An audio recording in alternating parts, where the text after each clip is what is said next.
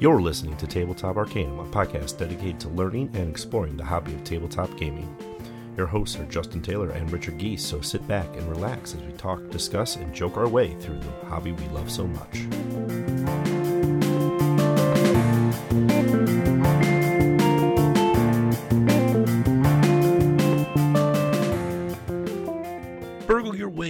Victory in Clank, the deck building adventure game. Sneak into Dragon Keep to steal precious artifacts. Delve deeper to find more valuable loot.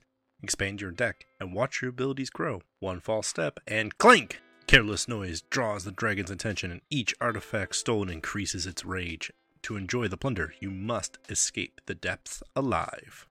Welcome to Tabletop Arcanum. This is Justin, and I will be talking to you about Clank from Renegade Studios and Dire Wolf.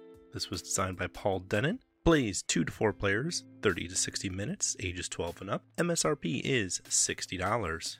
Now, Clank is a deck building adventure game as it kind of describes itself. One of the core mechanics is you, every player starts with a core set of cards and you will collect more enhance the deck, possibly get rid of some cards. And all the idea is you're moving your meeple around the board to try to get more loot. And the more loot you get is essentially victory points. And it's a push your luck mechanic in that sense is the dragon is stirring, and each major artifact stolen gets a little bit more of an angry dragon, and eventually you will not avoid its wrath. You can do a little bit of player versus player by stealing things in front of other players, but you mainly add noise of the player's color to the dragon pull bag, which then draws the attention to that player. So Clank is a very interesting deck building game. Takes that core deck building mechanic, turns it on a very competitive edge with that push your luck mechanic. So let's talk about first impressions. When I first got Clank, it was in kind of the height of my deck building entertainment. So I had played games like Legendary. I believe Harry Potter Hogwarts Battle was also out at the time when I got Clank. I don't remember picking up Clank right away, but it was one of those like, oh, this is another deck builder game. Let's see what we got. And being more competitive, I do enjoy it for that, and I do enjoy the push your luck mechanic of how much treasure do you think you can get away with and still get out, because the more valuable stuff is deeper down, and the deeper you go, the more you risk. One other thing I do want to say, first impressions of the game, I like the theme and the tongue in cheek of it. It doesn't try to take itself too seriously. Yes, there's a dragon. Yes, it's a pretty tired fantasy theme. But the same token, that's kind of the point. You kind of have a theme that you can riff on quite a bit.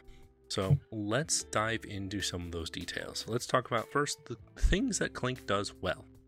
It keeps your deck building mechanics relatively simple. They don't try to overcomplicate anything in this. One other thing is the art throughout Clank and the layout of the cards is very easy to understand. You have your costs in one corner, you have your dangers in another, you have your skill icons that it can possibly grant you, and things of that nature, as well as nice layout for art, very clear language on most of the cards. All in all, I really do enjoy Clank for simplicity. It doesn't try to overcomplicate itself.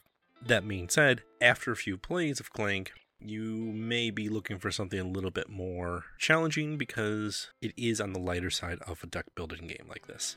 Now, another nice thing it does do well is it does a lot of references and tongue in cheek stuff to your tired fantasy tropes. So you can add a singing sword to your deck. There's dragon shrines and watchers, which kind of look like beholders with tentacles companions are going to be things like treasure hunters and other standard adventuring companions. But your monsters are going to be very typical ogres, kobolds, and things of that nature.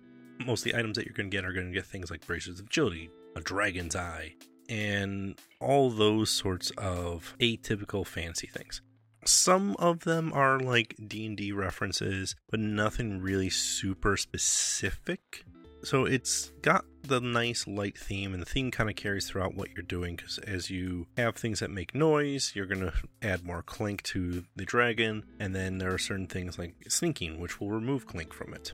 One other thing I do like to call out on that is you do get some weird things like Mr. Whiskers, the cat companion, who might or may not be the dragon's pet, or, you know, the Mountain King, very much a Hobbit reference overall, Clank does well in that you need to learn how to push your luck and you need to learn how to do a deck building game. Some of the limitations and opportunities I think Clank has is it is capped at four players. I do feel like the game could probably support one or two more. They do have expansions that keep some of it fresh, but they don't really add extra player count. And I think that could have been something that could have been pushed a little bit, maybe up to six. There isn't a lot of variety in the deck building itself. It lends itself to one of the more critical things that most deck builders I say this is an important strategy in general, but it feels like this might be the only strategy in Clank is load your deck with cards that draw you extra cards because the more cards you get to draw in a turn, the more cards you get to play, which means the more actions and more things you get to do in a single turn. That's one of those key abilities within a game that is a quote unquote deck builder. One of the other things that I think Clank can do a little bit better is the push your luck mechanic isn't terrible, but once you've played a few rounds, you kind of know where that limit is. Unless you have other players trying to push that limit, it's pretty easy to know I have enough to win, and they're probably too deep for them to actually escape with the loot that they have. And this is where I do suggest play it a few times, look at some of the other options as far as expansions go to change up the map. Now, the core game does come with two sides of a map and the kind of a basic and advanced side, which changes the layout a little bit, but it doesn't do enough to really add the variety to the game that I would be hoping for on this one. While it is a good gateway game, it doesn't have a lot of staying power, I feel. One of the other big things on Clank is you do have artifacts, major secrets, and minor secrets, and those are spread out pretty well, but there's only so many in a game and so many that you get to use that you kind of know which ones are where and what you want to do. The big thing is you want to know about how much Clank you have in the Dragon's bag at any given time, because that's what's going to penalize you in the game. So using things like sneak to remove that clank is very useful. Adding clank for other players is very powerful as well. Ultimately, that can all be done by doing card draw, and that's where I feel it falls a little flat after a few plays.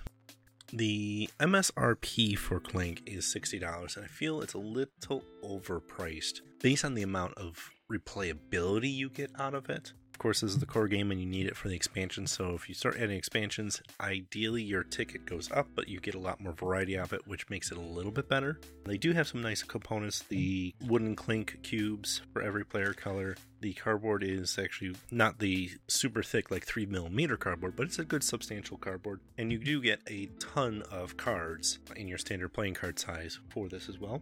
I will say the insert is nice enough to have room for if you want to sleeve cards, which I do usually recommend on deck builders because your core 10 cards will start wearing more than the rest of the cards that get mixed into your deck later on in the game because you're always starting with those 10 cards. So that wear and tear is a little uneven in deck builders.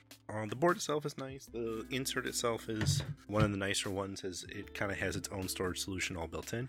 So I do like it for that, but I do feel 60 might be a little bit overpriced for it. It definitely feels more of a 40 to 50 dollar game compared to other games in that 60 dollar range and comparing other games in that 40 dollar range. So that would be the Tabletop Arcanum's opinion of Clank, the deck building adventure game. We will be doing a review of Clank in Space as well. So if you want to hear the differences between Clank and Clank in Space, other than one's fantasy and one's sci-fi, take a listen to that review.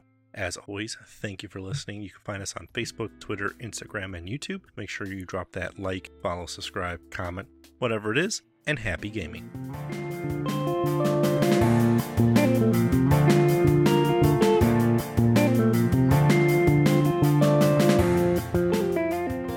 Listening to Tabletop Arcanum, produced by Justin Taylor. This episode is hosted by Justin Taylor. Mixing and editing by Richard Geese. Original theme by Paul Moore and Isaac Gilbert. Check the description for this episode's featured background music. You can follow us on most social media platforms. Be sure to like, subscribe, and follow, and leave us a review if you would. As always, thanks for listening.